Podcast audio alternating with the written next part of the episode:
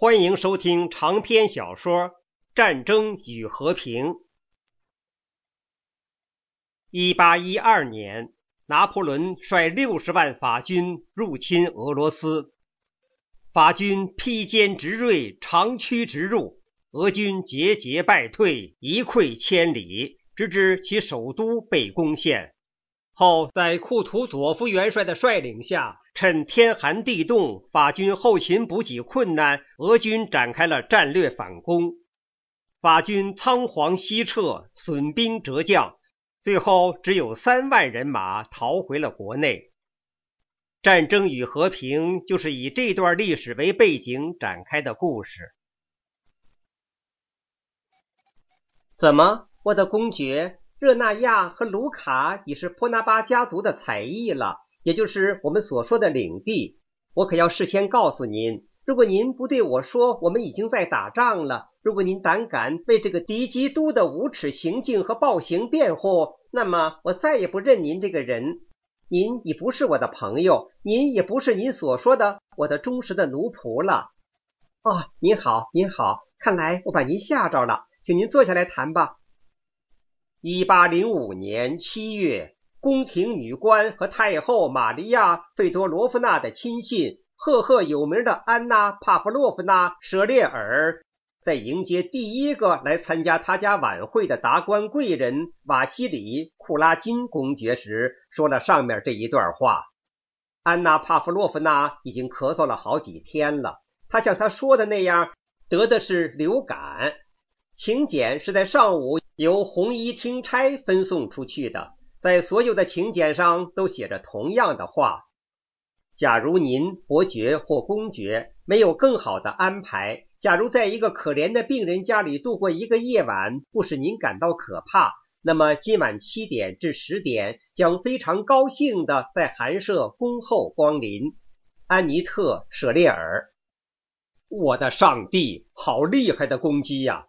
进了门的公爵丝毫没有因受到这样的迎接而觉得不好意思，就这样回答道：“他身着近臣穿的绣花官服，脚穿长筒袜和半高跟皮鞋，佩戴着几枚星章，扁平的脸上带着愉快的表情。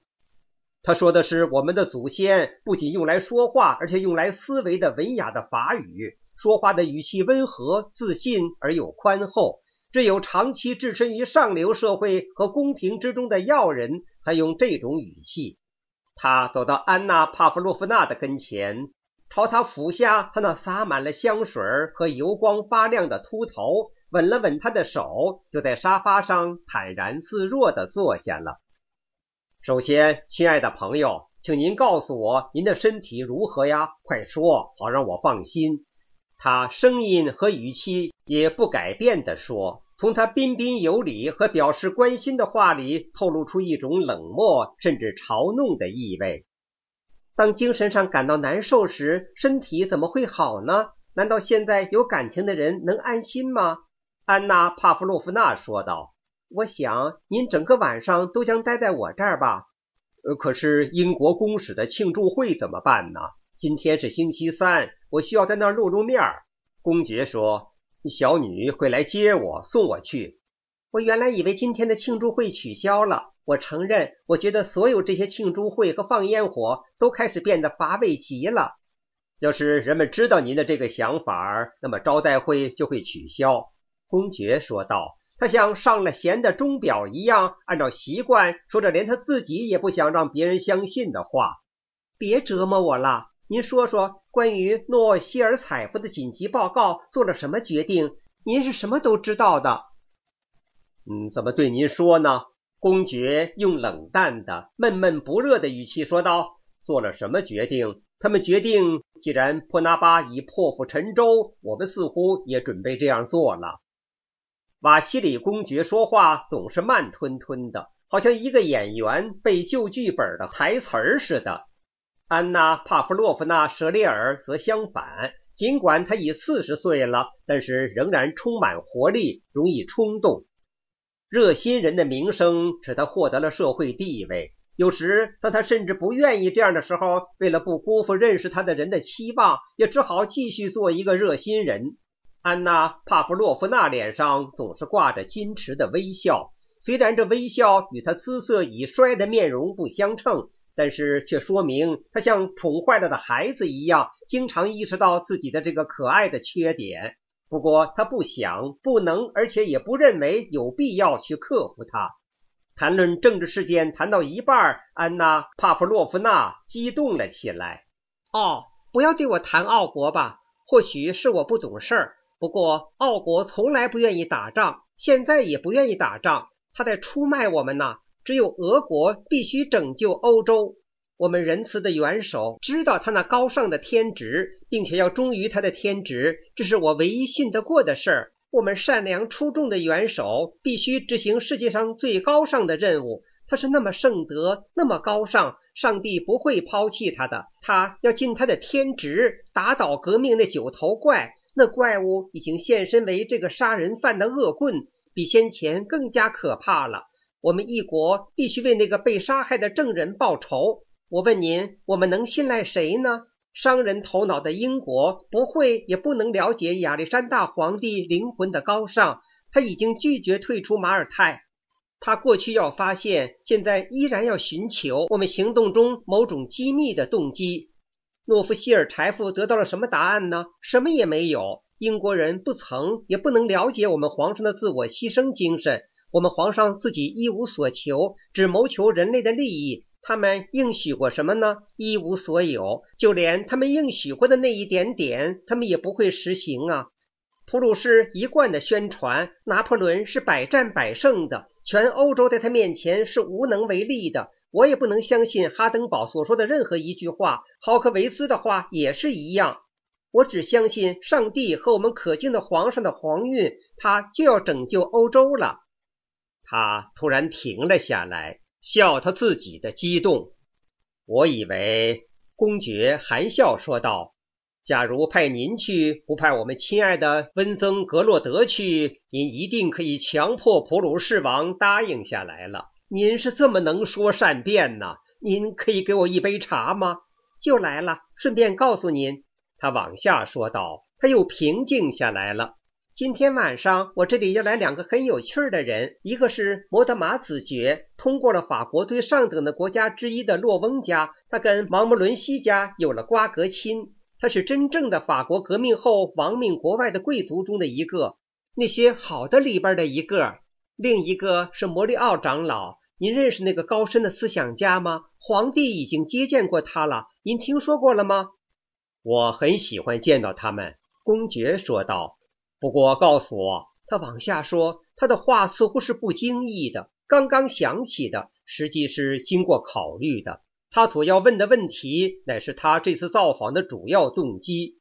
听说太后要把芬奇男爵派作驻维也纳的一级书记官，是真的吗？无论从哪一方面看，男爵都是一个不中用的人呐。法里西公爵希望为他的儿子弄到这个差事，但是别的人们却想通过玛利亚·费奥多洛夫娜太后弄给男爵。安娜·巴布洛夫娜几乎闭上了眼睛，表示太后愿意的或喜欢的事儿，她或任何别人都没有批评的权利。芬奇男爵已经由太后的妹妹举荐给太后了。他用一种冷淡的、悲哀的声调说到这里，就不说下去了。提到太后的时候，安娜·巴夫洛夫娜的脸上突然现出了混含着哀愁的深厚而诚恳的衷心的敬意。一提到他那显赫的恩主，他就是这样子。他又说，太后已经对芬奇男爵表示重用之意了，于是他的脸又被哀愁所笼罩了。公爵不作声。露出了冷淡的神色，但是由于他所特有的那女性和女官的敏捷和圆通，安娜·巴普洛夫娜既要惩戒他，因为他胆敢那样议论一个举荐给太后的人，同时又要安慰他，因此他说道：“现在谈谈你府上的事儿吧。”他说道：“你知道吗？自从令爱露面以来，每个人都被他弄得神魂颠倒了。他们说她美得惊人呐。”公爵鞠了一个躬，表示他的敬意和谢意。我时常想，他略一停顿后继续说道，一边靠近公爵一点儿。一边向他蔼然微笑，好像表示政治话题和交际话题已经终结，到了谈心的时候了。我时常想，人生乐趣有时分配的多么不公平啊！命运为什么给了你两个那么出色的儿子？我不谈阿纳托尔，你那最小的一个，我不喜欢他。他提着眼眉，用不许答辩的声调往下说道：“两个那么可爱的孩子，实际上你不像别人那么赏识他们，所以你不配做他们的父亲。”于是他露出了他那陶醉的笑容。我无可奈何呀，拉法特一定会说我没有做父亲的骨相了。”公爵说道。“不要说笑话，我跟你说正经事儿呢。您知道我不满意您的小儿子吗？”不要让外人知道。他脸上做出忧郁的神情。有人在太后处提到他，我觉得您可怜呐。公爵不出一声，但是他意味深长地看着他，等待一个答复。法西里公爵皱起了眉头来。你要我怎么办呢？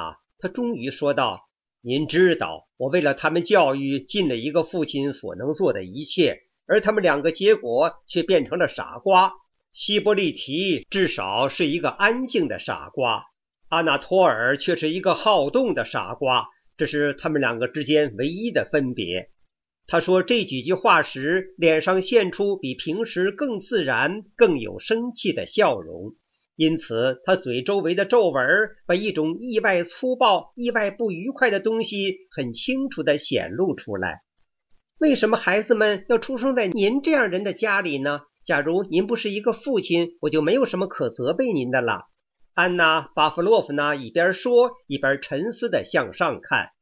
我是您的忠实奴隶，我可以对您一个人老老实实的承认，我的孩子们是我一生的祸害，这是我不得不背的十字架。我就是这样来对自己解说的，这是无可奈何的呀。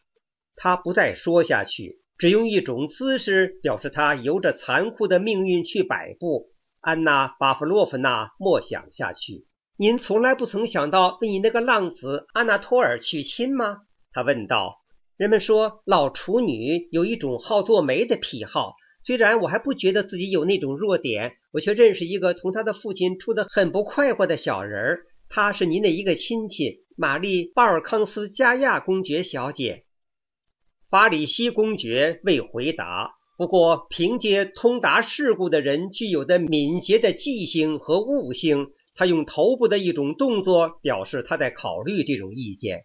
您知道吗？他终于说道，显然无法抑制他那忧思的思潮。阿纳托尔每年用掉我四万卢布。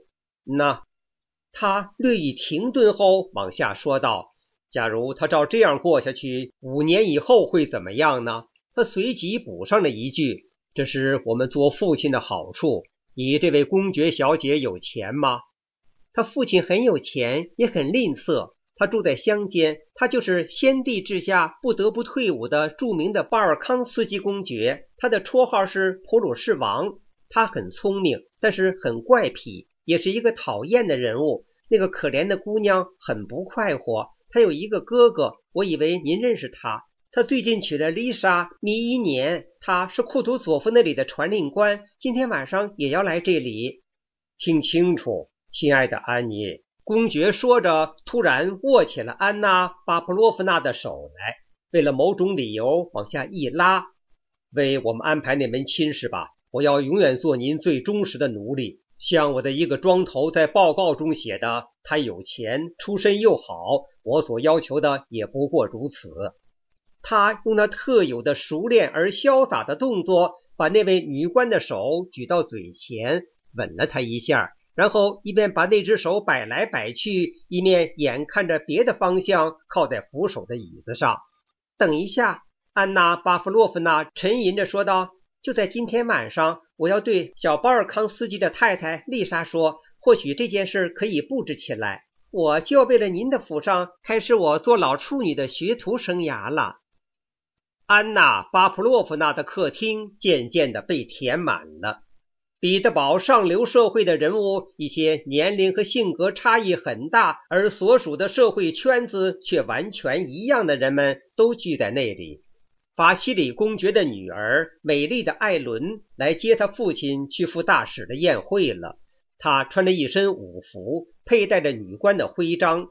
以彼得堡最迷人的女儿著称的年轻的小包尔康斯加亚王爵的夫人也来了。她在去年冬季结了婚，因为怀了孕，不去任何大的集会，不过还参加小的招待会。巴西里公爵的儿子西伯利提已经跟摩德玛一同来了，摩德玛就是由他带来的。摩里奥长老和许多别的人也都来了。安娜·巴甫洛夫娜对每一个新来的人说道：“你还没有见过我的姑母呢，或者你还不认识我的姑母吧？”于是很郑重地把他们领到一个帽子上戴着大缎条蝴蝶结的小老太婆面前。那个小老太婆在客人们开始到来的时候，就从另一个房间大模大样的进来了。安娜·巴甫洛夫娜缓缓地把她的目光从客人转向她的姑母。说出了每一个人的名字，然后离开了他们。所有客人中没有一个人想认识他，也没有一个人关心他，但是每一个都来问候一通。安娜·巴普洛夫娜怀着悲哀而严肃的兴趣和默默的赞许，监视着那仪式。那个姑母对他们每一个人说同样的话，谈他们的健康、他自己的健康以及皇太后的健康。感谢上帝，他老人家今天好一点了。出于礼貌，每个客人都不便表示不耐烦。但是当尽了一种讨厌的义务以后，总怀着一种轻松之感离开了那个老太婆，整晚上不再回到她那儿去了。小鲍尔康斯加亚公爵夫人在一只绣金的天鹅绒手提包里带来了一种手工。他那生有仅仅可以看得出的细黑毫毛的好看的小上嘴唇，短的遮不住牙齿，不过翘起来就更加可爱了。在偶尔伸下来碰下嘴唇时，那就格外迷人了。正如通体漂亮的女人常有的情形，她的缺点，她那太短的上唇和半开的嘴，似乎是她自己特有的难得的美的形态。这个那么快就要做母亲，那么充满生命和健康，那么轻松的负起她的担子的漂亮少妇，每一个人一见到她就快活起来。老年人和无精打采的年轻人，已经同她接近，同她谈过一小会儿，都觉得好像他们也变得像她一样充满生命和健康了。每一个同他谈过话、见过他每说一句话时那爽朗的笑容和经常闪光的雪白牙齿的人，都觉得他们那一天的心情特别和蔼。小公爵夫人臂上悬着手工袋，迈着快速的摇摆的小步子，绕过桌子，愉快地摊开衣服，坐在靠近饮茶饮的沙发上。仿佛他所做的一切，对他自己，对他周围的一切人，都是一种快乐。我带来了我的手工品。他一边举起他的手提包，一边用法国话对所有在座的人说道：“听清楚，安娜，我希望你不会拿我开玩笑。”他转向他的女主人说道：“你的信上说这是一个很小的晚会，你看我穿的多么坏呀！”于是他伸出两臂，露出他那腰身很短的镶边的、紧贴着胸下系着一条宽缎带的精美的灰色衣服。你放心好了，丽莎，你总是比任何别人都好看。